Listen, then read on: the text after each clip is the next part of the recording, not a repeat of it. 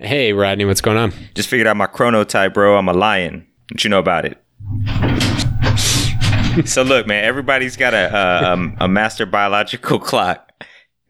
This is hard because I see you laughing right now. All right, look. So everybody's got a master biological clock, and your chronotype is essentially when in the day is the best for you to do certain tasks based on your biology. So for me, I'm a lion. I like to wake up early. I'm up at like 5:30. I get most of my work done before noon. And then you have people like my wife who's like a bear, which is I think 80% of people. They like to sleep in a little bit later. They're more productive in the mid to late day. You got dolphins. Dolphins. Did you know dolphins don't ever really sleep? They just rest half of their brain at a time. Huh. So insomniacs tend to be dolphins. So where I'm struggling with is it's not it's not that you are getting in touch with your chronotype. It's that you're a lion and you you're just a lion. I don't know what that means, but I'm a lion. Get up early, get I, after it. Get up early, get after it. Yeah. So your chronotype will tell you mm. things like when it's best for you to work out, when it's best for you to nap, when it's best for you to eat, when it's best for you to brainstorm and be creative or get work hmm. done, mm. stuff like that. It's fantastic. Mm. Interesting. Mm-hmm. Well, um, now that you've figured this out, it was similar to the cutting out caffeine that you've, you know, inspired me to start on this journey.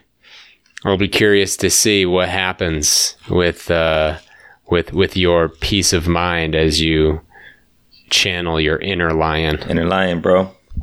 Chrono type.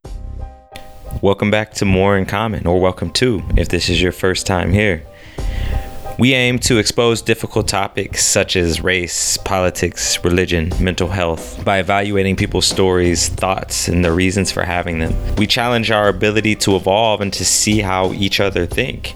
Ultimately, our goal is to expose that we indeed have more in common than that which divides us, even when we're rooted in different points of view. Crazy, right? We seek to inspire thoughtful and honest conversation that leads to action and change.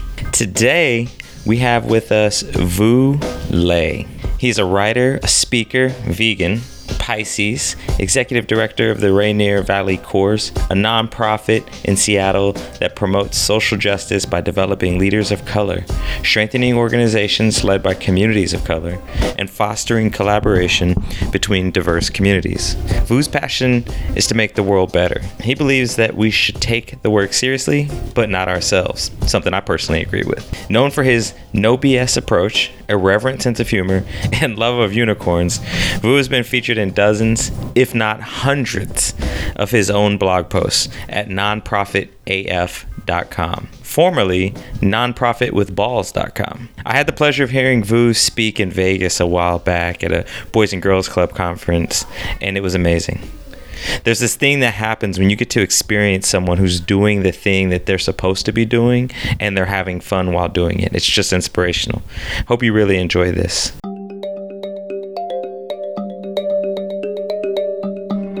I think people don't appreciate things that they can't see, right? Even when it is vital to their being. I feel like for profits, you guys are like food, and nonprofits, we're like air. And so people take pictures of food and they put on Instagram and they have magazines about food and they call themselves foodies or whatever. Well, no one is going to call themselves an, an airy. But imagine what will happen if all the air is gone.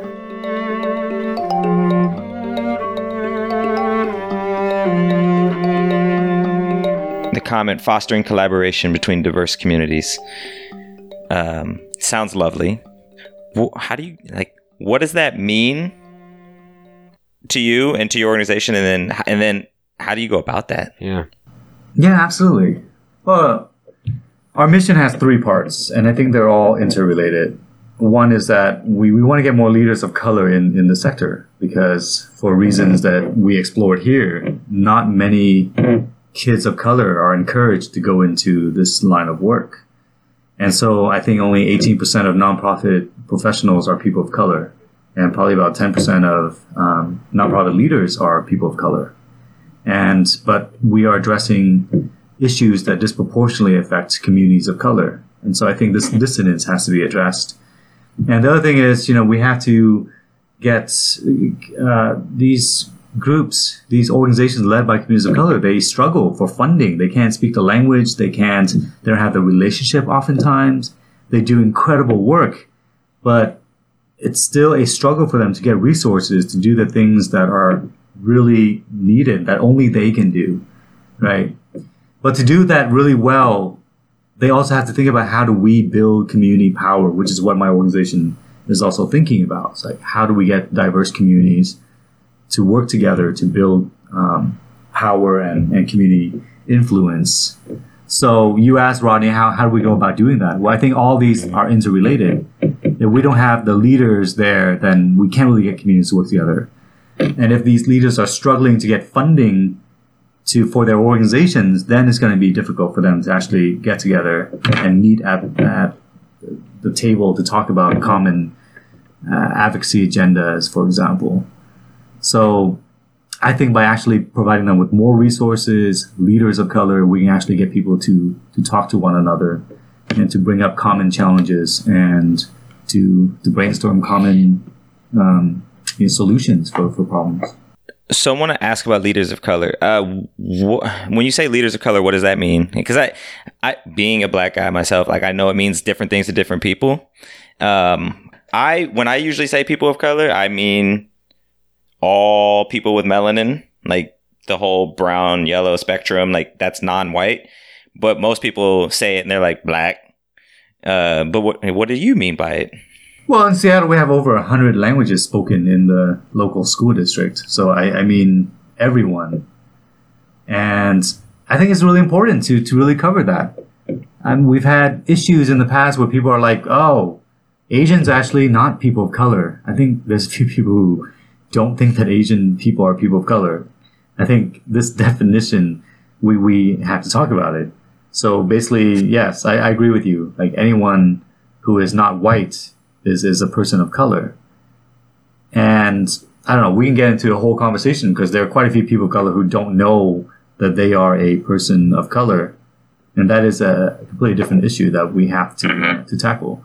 But for us, we're building leaders who are from various different diverse immigrant and refugee communities, communities of color. And, um, you know, they come from everywhere and they're, they're amazing. Hmm. And so like okay so we're in the corporate business world you're in nonprofit the, the statistics you just listed for the uh, people of color i think so, so, how many are in the organization and then how 10% in leadership that's high like from where we come that's that's a high number um, we don't we don't even have that in the corporate world and and it's still i would agree with you a something to be addressed why do you why do you see that as an issue when there are not people of color represented? And you mentioned part of it because the communities are usually made up of people of color. So like, hey, let me speak to people that I understand and uh, I know what they're going through. But what other what other issues arise from not having leaders of color? Or diverse, you know, people are like, "Oh, you're forcing diversity on me." Why? Why?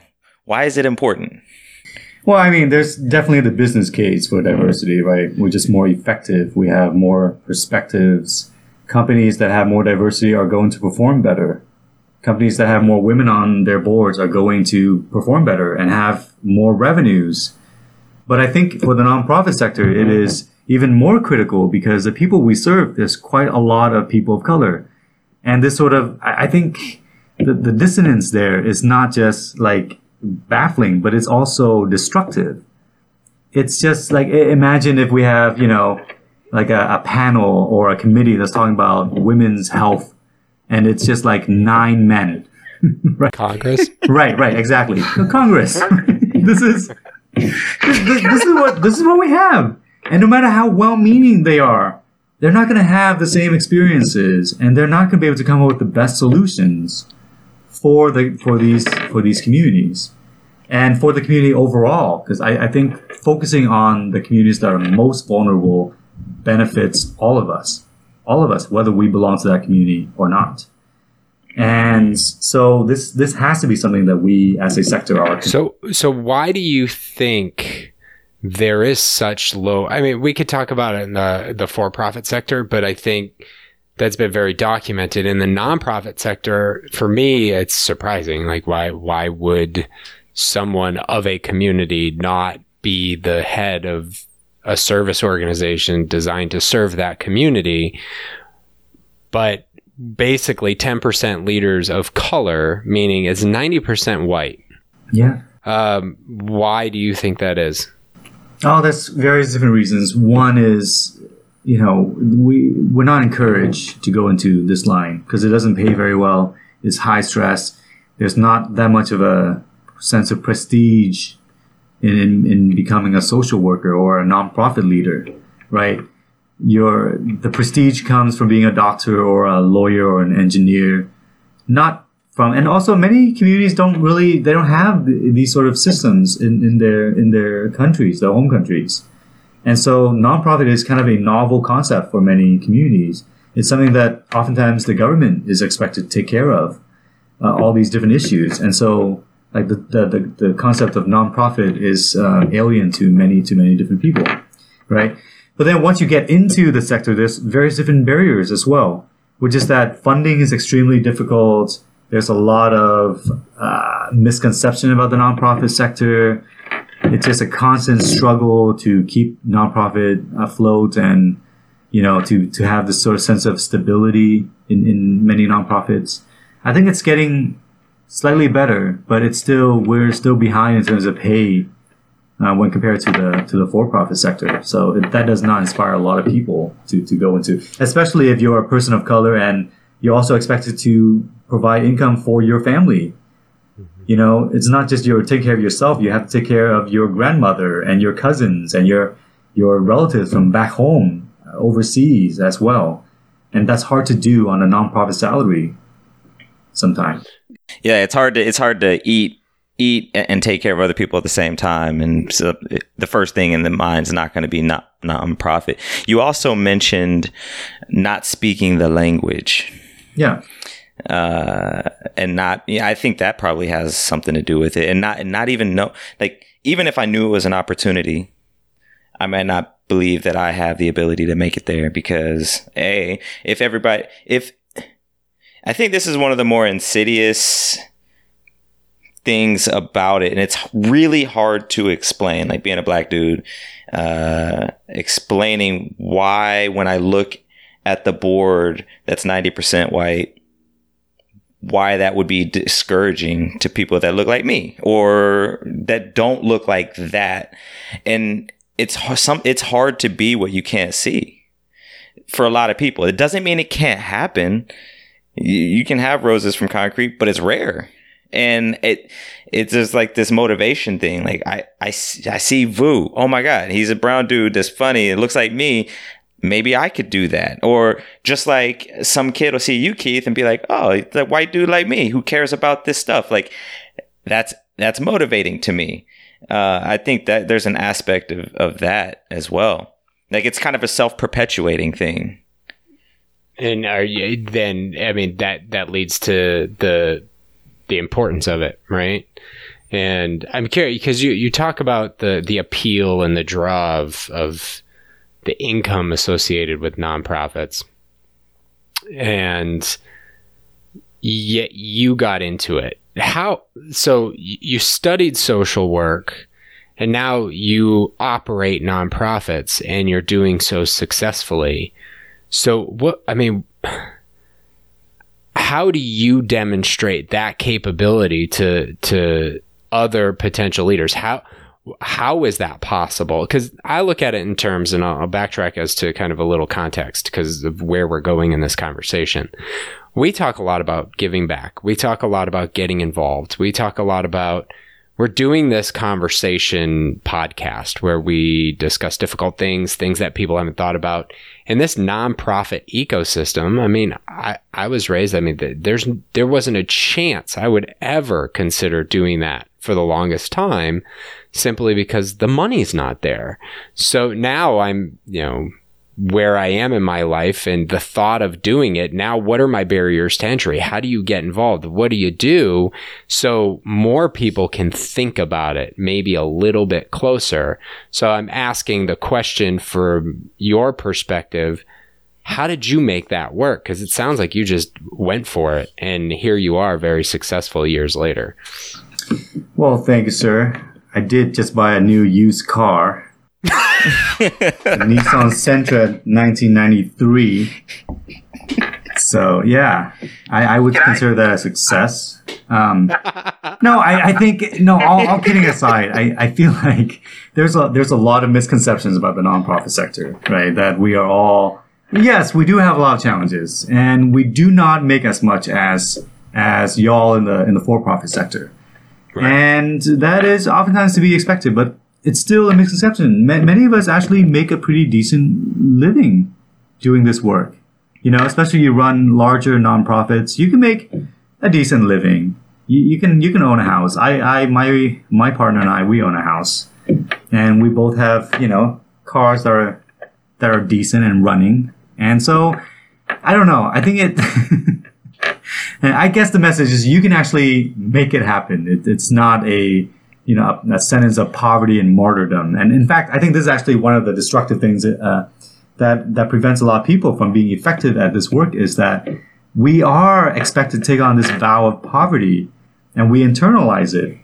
Like many of us sit on crappy chairs that we inherited from one of y'all for-profit businesses. You know, you move your office or something, then you send out an email, "Hey, you nonprofits, we got all this free furniture." for you, you know, first come, first serve. And then all of us are like, ooh, yeah, the amazing race, nonprofit edition. We just like assemble into teams. You get that sweet metal filing cabinet that locks for personnel files or whatever, right?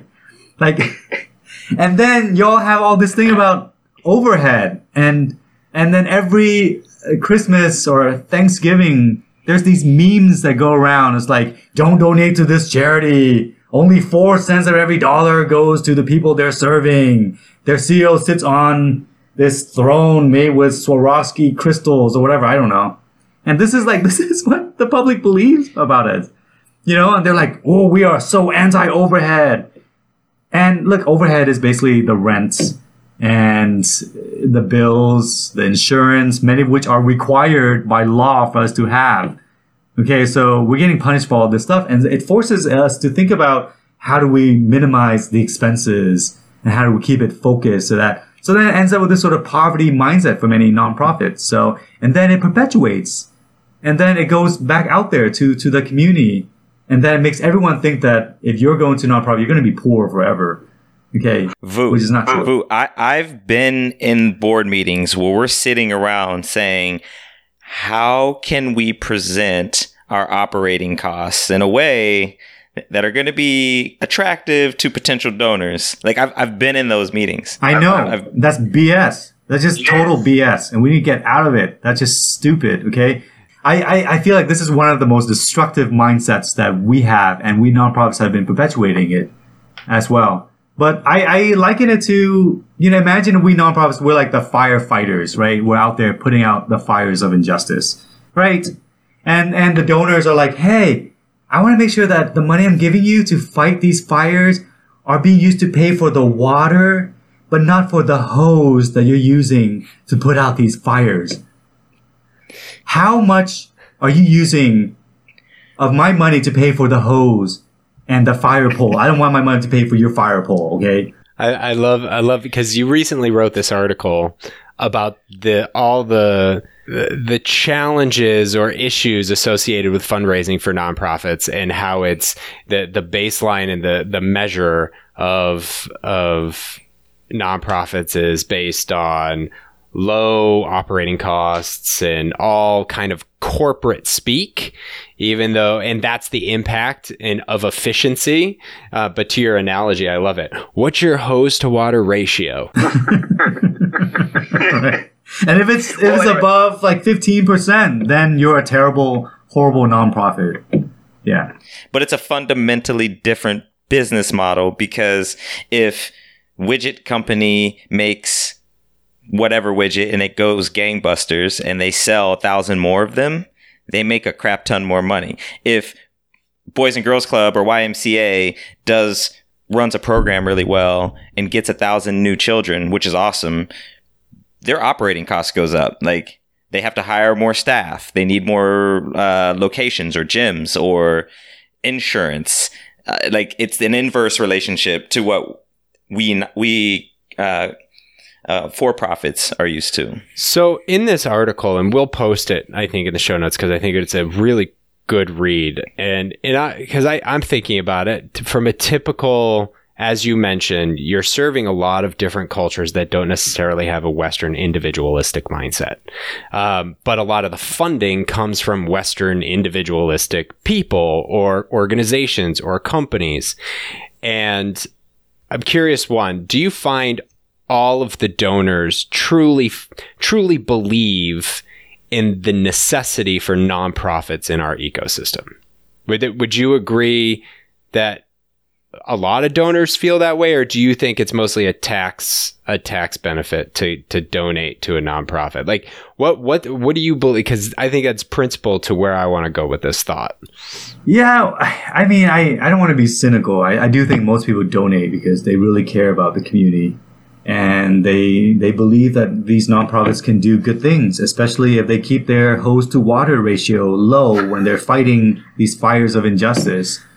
It's just that many people do not know about nonprofits. They don't know about the, the restrictions. They've never worked in one before. And also, we as fundraisers and nonprofit leaders oftentimes are trained to be very deferential to, to donors and to make sure that, we we appease to their heart and their emotions and everything. And I think that's where the danger is is we obscure obscure the just the, the obligation that they have to think about these systemic issues like why is there is there inequity out there? Why are nonprofits actually needed? You know? And so I, i've been trying to get the field to move from this sort of donor centric model where we are all about pleasing donors and ensuring that we show appreciation, which I actually believe in. I think we should be being very transparent with donors and ensuring that they they feel appreciated and feel like they're part of the work. But I think oftentimes it goes too far and it's all about the donors' wishes and making them feel very good instead of making them feel uh, think about the issues that are out there. You know, we make them feel good about donating thousand dollars to this nonprofit instead of saying, hey, you know, maybe you should just pay more taxes. right. why, why, maybe we shouldn't even exist. Maybe we nonprofits should not even exist. You should just pay more taxes. The government should just do its work, and I can become a wedding photographer like I have dreamed about. so, like, this is, the, the, yeah, this is what this is, but no one wants to do that because of our, like you mentioned, Keith, this individualistic Western um, utilitarian philosophy around people and how they relate to one another. We don't want to pay taxes. We feel like, you know, this is my money. I want to contribute to where I want to. So that's why having these nonprofits allows you to have this menu of things that will cater to what you believe in your worldview is what would make the world better. Mm, but so having a menu of social justice is not going to make the world better, better, I don't think so long as your hose to water ratio is in line with my expectations of like I wonder I wonder how many of the donors that would that are asking about the operating car the, the water to hose ratio are sitting on I don't know on like some kind of golden parachute. Like and I wonder what that costs their company. I'm just curious. I'm just gonna throw that out there. Hey, but do, do we also you know because this is where I was kind of going with this this this sentiment.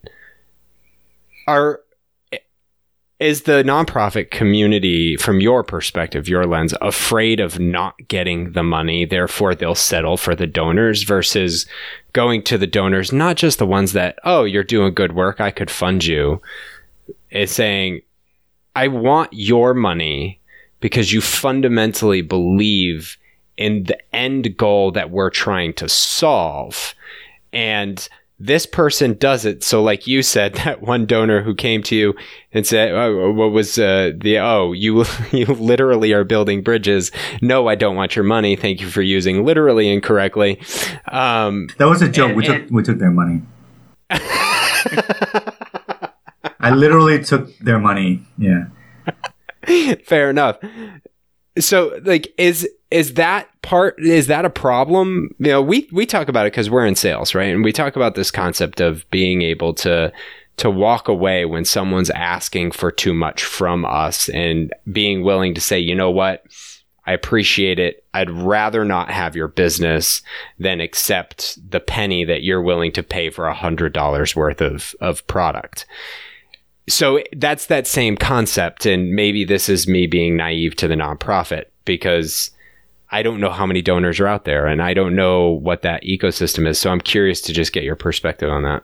Yeah, I think there's definitely fear of donors withdrawing their money and, and their support and then telling other donors not to support you and so on. So I think this sort of the power dynamic between nonprofits and donors as well as nonprofits and, and foundations is real. It's probably one of the biggest challenges here, and it's been it's been really hard um, for us. And I, whenever I tell people, hey, you need to we, we need to stand strong. And that means if we do not take money from racist donors or donors who are sexist, misogynistic, or whatever, right? And we need to give them feedback because sometimes they may not even know that what they're saying or doing is completely completely wrong. Um, and perpetuating the injustice that we are trying to fight as a sector here. And some of the feedback I get from from nonprofits is, well, we don't want to bite the hands that feed us and the people we serve. And I think this is a, an issue that has to be examined because you know we can't we can't go on strike. Nonprofits can't just go on strike because we have kids and families depending on our services.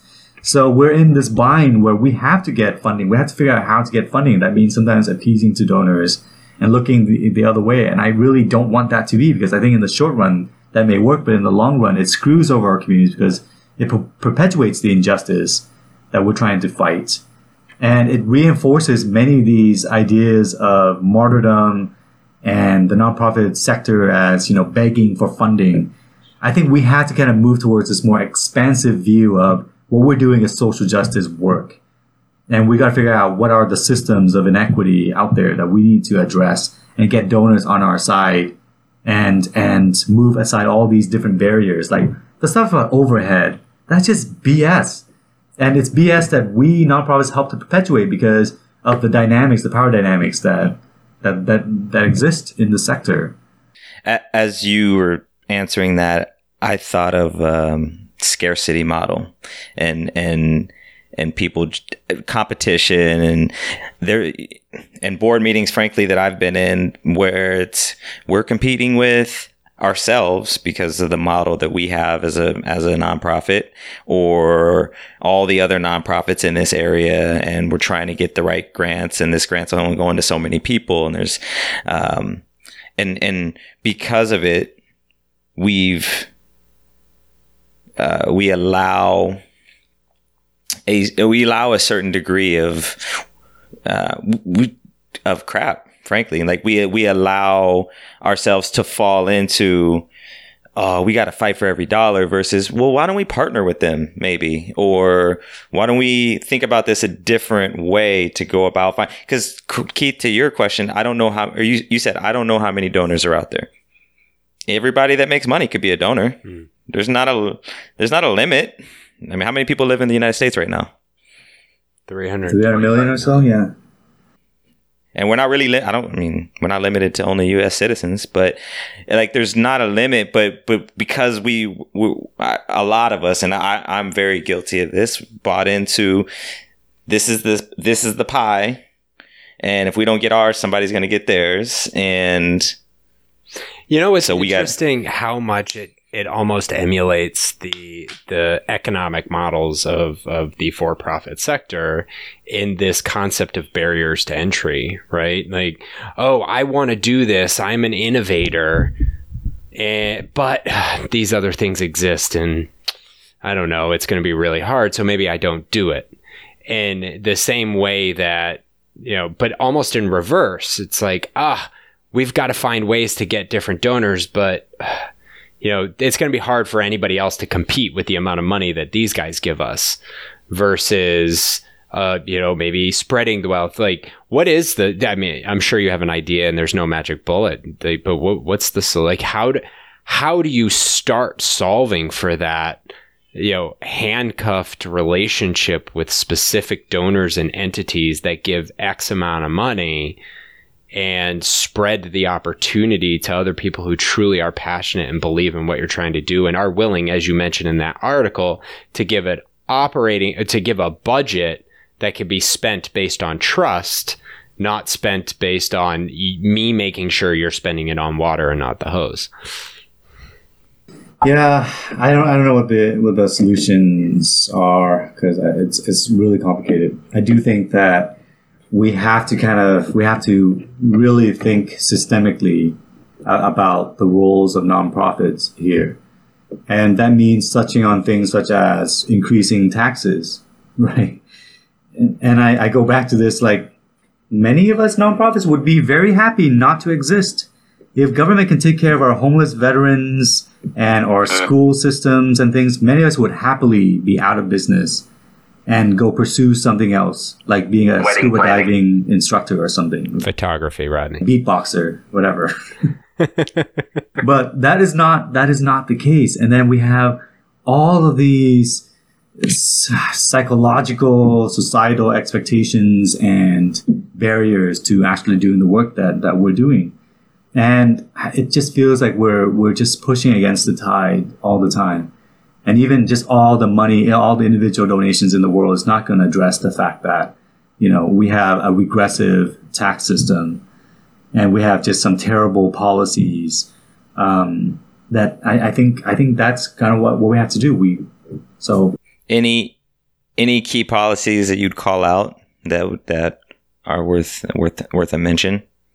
Yeah, I mean, the recent tax reform here just set us back a lot. You know, it just it rewards so, yeah, rich how, people. How, how, does that impact them? How, how does it impact? Yeah, I was gonna say. I mean, there was just an announcement this morning that apparently there's a lot of errors. Imagine that it got done in like two weeks, and there's errors. That's crazy. But yeah, what what are the nonprofit effects? There's a lot of confusion, first of all, and so actually, some of my colleagues have been getting uh, letters and emails saying, this is my last donation. I'm not donating anything next year because of the tax reform. Because they can't write it off. yeah, right. Because I can't write it off, so I'm not donating anything. And this this is uh, and whether that's true or not, it's just it's it's a lot of confusion. It's actually I think it's going to decrease funding. In some cases, it may increase funding because I think the assumption is that people will have more money. Richer rich people will have more money, and so they can they can donate more. But trickle down. Yeah, but yeah, the trickle down, which has been disproven over and over. The well, the thing is, poor people, people with lower income, tend to give more of a percentage of their income, anyways, to charity. You know, it, it's it's been it's Wait, been the case. Eh, are there are there numbers on yeah. like what what is the percentage? Like, do you, do you have some statistics that's blowing my mind? I don't have the statistics, but you can Google it, and there's there's been lots of research that poorer people tend to give more. You know, sure, you think that someone can give a thousand dollars, right? And it's no, that's very generous. That's a thousand dollars. But if they're like a multi-millionaire, a thousand dollars is not nearly as significant as someone who makes only, you know, two thousand dollars a month and they're giving a hundred dollars to charity. Right. It's, so it's, it's like when Gronkowski gets fined, and I'm picking him on purpose, Keith. It's yeah. like when Gronkowski gets fined $500 for punching somebody. It's like, that's not even a drop in the bucket like, of his salary. Like finding me a nickel. Yeah. Here, I I got my change drawer back here. Some countries they they dole out punishments, uh, speeding tickets based on a, a, fraction of your income, like a percentage, like a percent of, of what you make. And so, if you're like a millionaire, you may be paying thirty five thousand dollars for a speeding ticket which makes a lot of sense, don't you think? Because if someone who doesn't have that much money and they're like they're they're on the brink of poverty, a two hundred dollar ticket could totally break them, could totally destroy their lives. So this is, yeah, this is fascinating because like I think about that and for, immediately I did jump back. I'm like I don't want to pay that much based on what I. However, like when you think about. um there is this thing where people who have a lot of money don't have to follow the rules. Well, if if my ticket is the same as yours, like I'm going to speed all day because I can pay it all day. Like I might just have an auto pay from my bank account going to the, the city to pay for speeding tickets versus I might think about it if it's hitting me for 35K every rip.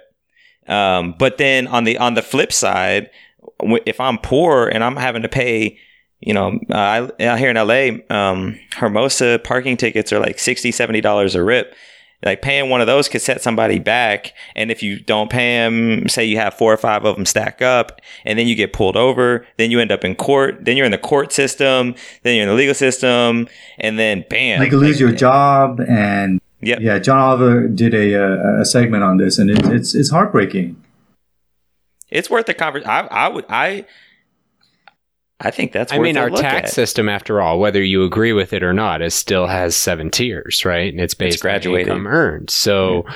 you know, if if our tax system is based on that, why not replicate our punishment strategy, financial punishment strategy, not obviously criminal punishment strategy, but financial punishment strategy on that for for civil disobedience. Hey, if you jaywalk. I'm going to use jaywalk because it's one of the dumbest things. Um, but if you jaywalk, and you know you make 10 grand a year um, your, your fine's going to be a lot lot different than if you jaywalk and make a million dollars a year. Jaywalking is a way to, to, to put to stop that black guy in the white neighborhood. That uh, doesn't look right. You were jaywalking sir.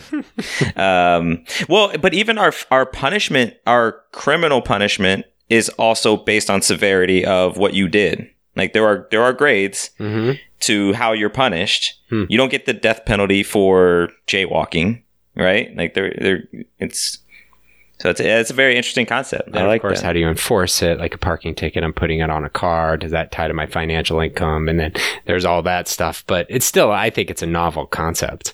Um, I have a question. Yeah, go go for it, Ronnie. Vu, you have this thing where you compare nonprofits to Game of Thrones. yeah. I, I, always say that we're, we're a lot like Game of Thrones, except with less frontal nudity.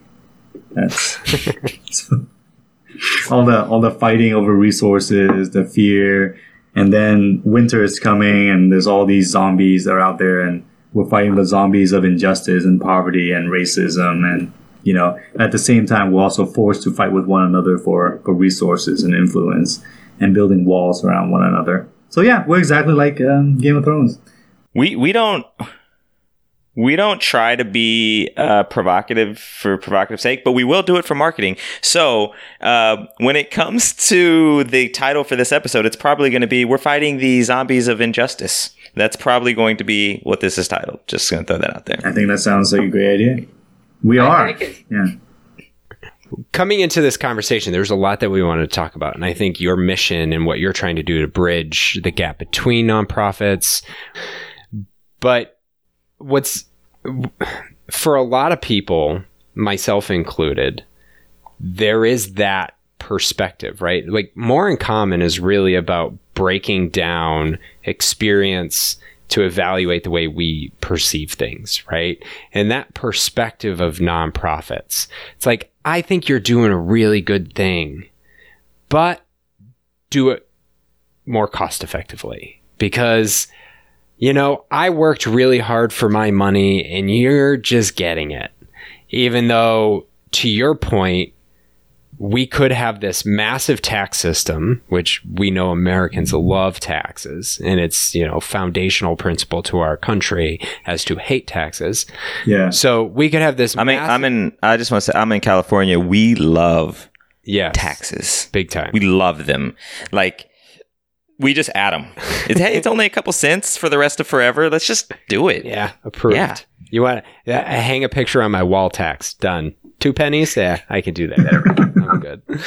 Um, we love taxes, so let's have an 80% tax rate, and then we can fund all of the um, programs that are necessary to ensure there is an equal system of representation for immigrants, for minorities, for cultures that just haven't necessarily been able to bring themselves to a wealthy state. And by wealthy, I mean sustainable income over time, not, not you know Bill Gates wealthy, or now if you've seen it, uh, Jeff Bezos is worth over a hundred billion dollars. So we could do that, or we change the way we think about it. Like there is a serious need for nonprofits in our ecosystem, and there are great people who run them. And no, it's not going to be this massive profit earner, but no, it's not signing up for poverty to to to just sign up for poverty because I want to do good. And it's it's a weird perspective that we need to, I think, help change as it pertains to American social good. And I'm hoping, hey, even our listeners, whoever listens to this forever and all time, can gain that perspective because I don't know how many people go out there and talk to nonprofit leaders. I've never talked to one until today. Are you serious? We're amazing. Okay. I, I clearly. I've talked kind of a big deal I, out I here. did recently talk to the um, director of reentry for the city of Cleveland, and that was a, an incredibly fascinating conversation. I, I, I would say that uh, I think people don't appreciate things that they can't see, right? Even when it is vital to their being. I feel like for profits, you guys are like food, and nonprofits, we're like air right? Mm. And so people take pictures of food and they put on Instagram and they have magazines about food and they call themselves foodies or whatever. Well, no one is going to call themselves an, an airy, right? No one's going to go around taking pictures of air and put it on Instagram. But imagine what will happen if all the air is gone.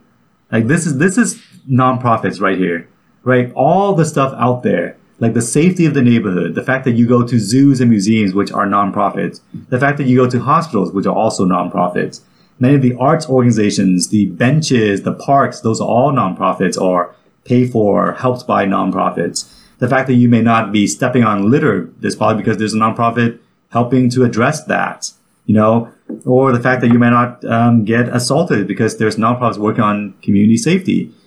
We don't see these things until we get really affected by them.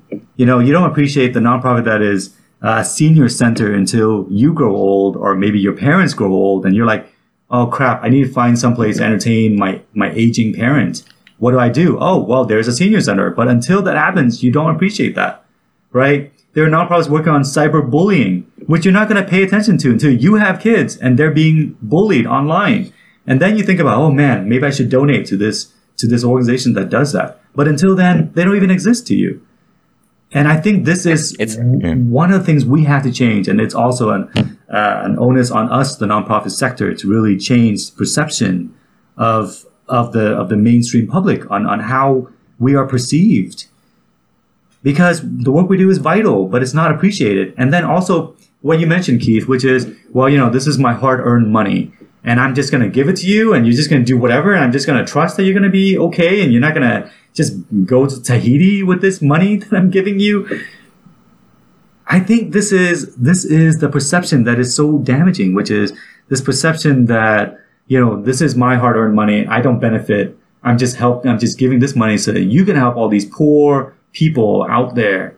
Versus this feeling that hey, I belong to this community, and I need to invest in this community as well because I live here too, right? I always say because I, I, I used to work um, a lot in education and equity, which is, you know, we have a lot of schools where they can raise a lot of money because they have parents who work in Amazon and Microsoft and Boeing and, and so on.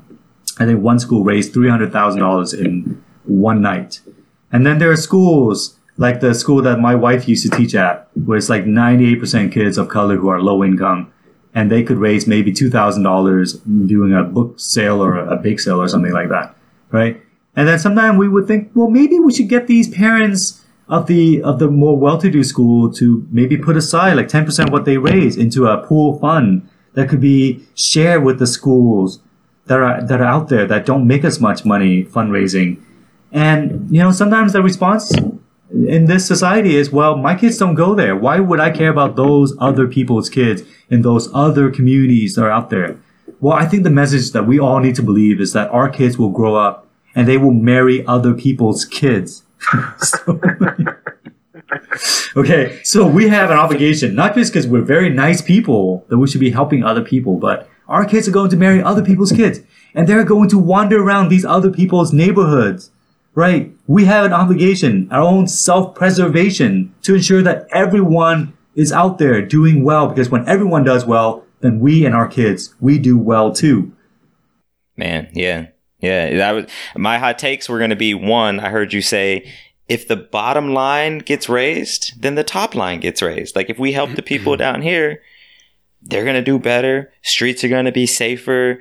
Uh, people everybody you, you're going to get to keep more of that hard-earned money. You write it in your you write it in your article, and this is something Rodney and I talk about a lot, uh, just in general from from a, a life satisfaction standpoint.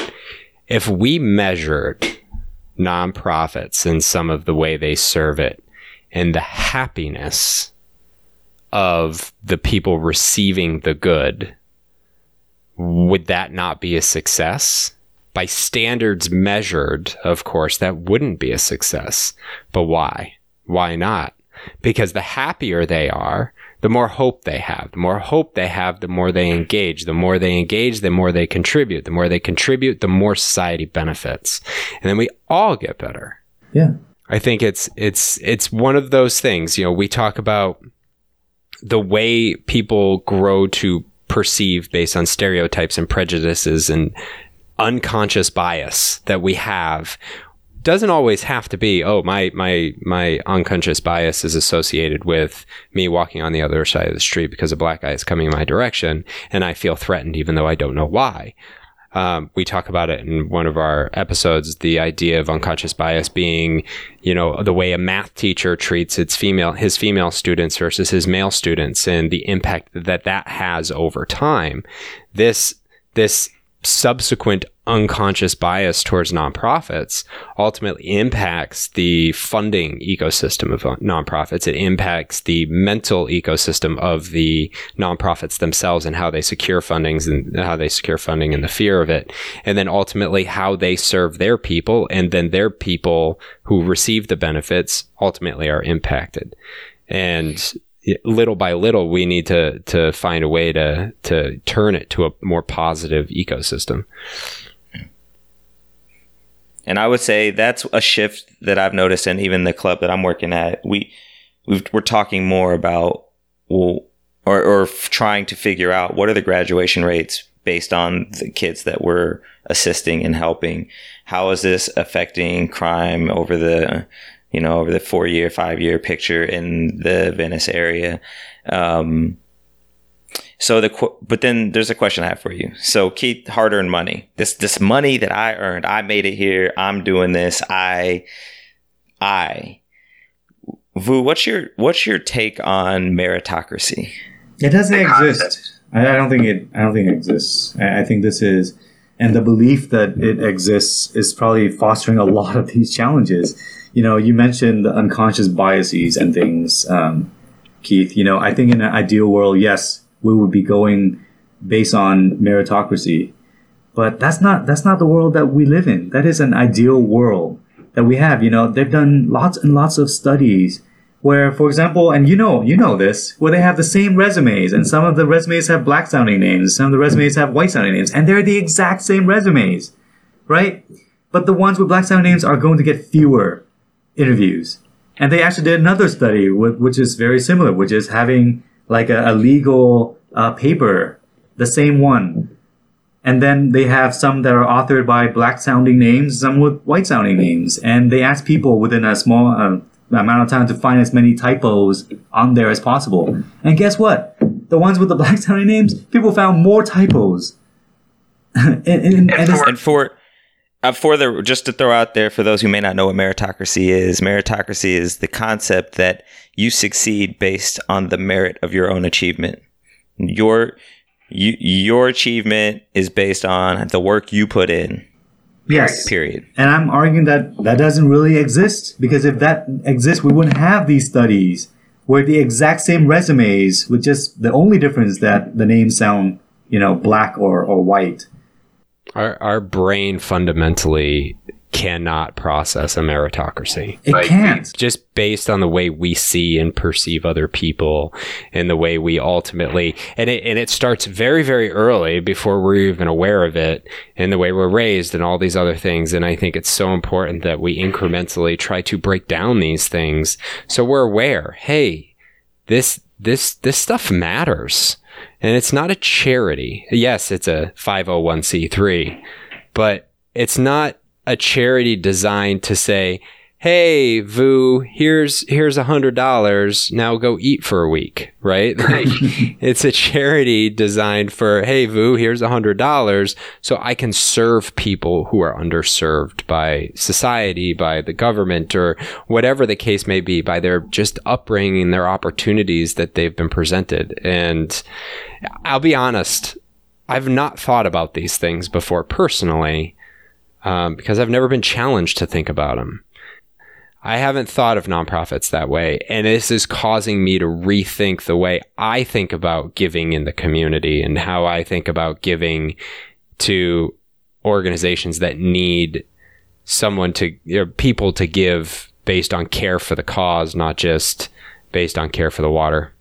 Uh, the air thing, though, I think the air thing means a lot more in LA. We have crappy air, and I look at air quality. All I mean, it's not, it's not, it's not Shanghai, but we're not far from there. Uh, so not as bad as it was in what the nineties. No, it's better. It's better than. T- uh, how long have I been here? What year? What year years. is this? Eighteen. You've been there. Ten years. Uh, years nine. When I first got here, I remember looking at the plane and saying, "Oh, these clouds are really low," and the guy next to me was like, "Those aren't clouds, kid," and uh, and you could see the smog layer if you were in a building downtown or if you're looking downtown. But now it's pretty much gone. Like I don't even notice it anymore until I go to some place like San Diego or Seattle, and it's like, oh, the air is. I can't taste it anymore. It's weird. So, Vu, as you we're, we're, we're going to wrap up here. If what what would you leave with our audience, with the world, if you could, if you had a microphone that everybody could hear, what would you say? What what what what guidance? What message? What do you have? Uh, I I would say that our I don't know. I, I get kind of hippie sometimes, which is like I feel like we have to acknowledge that our, our fates are bound to everyone else around us and to the communities that we live in, right?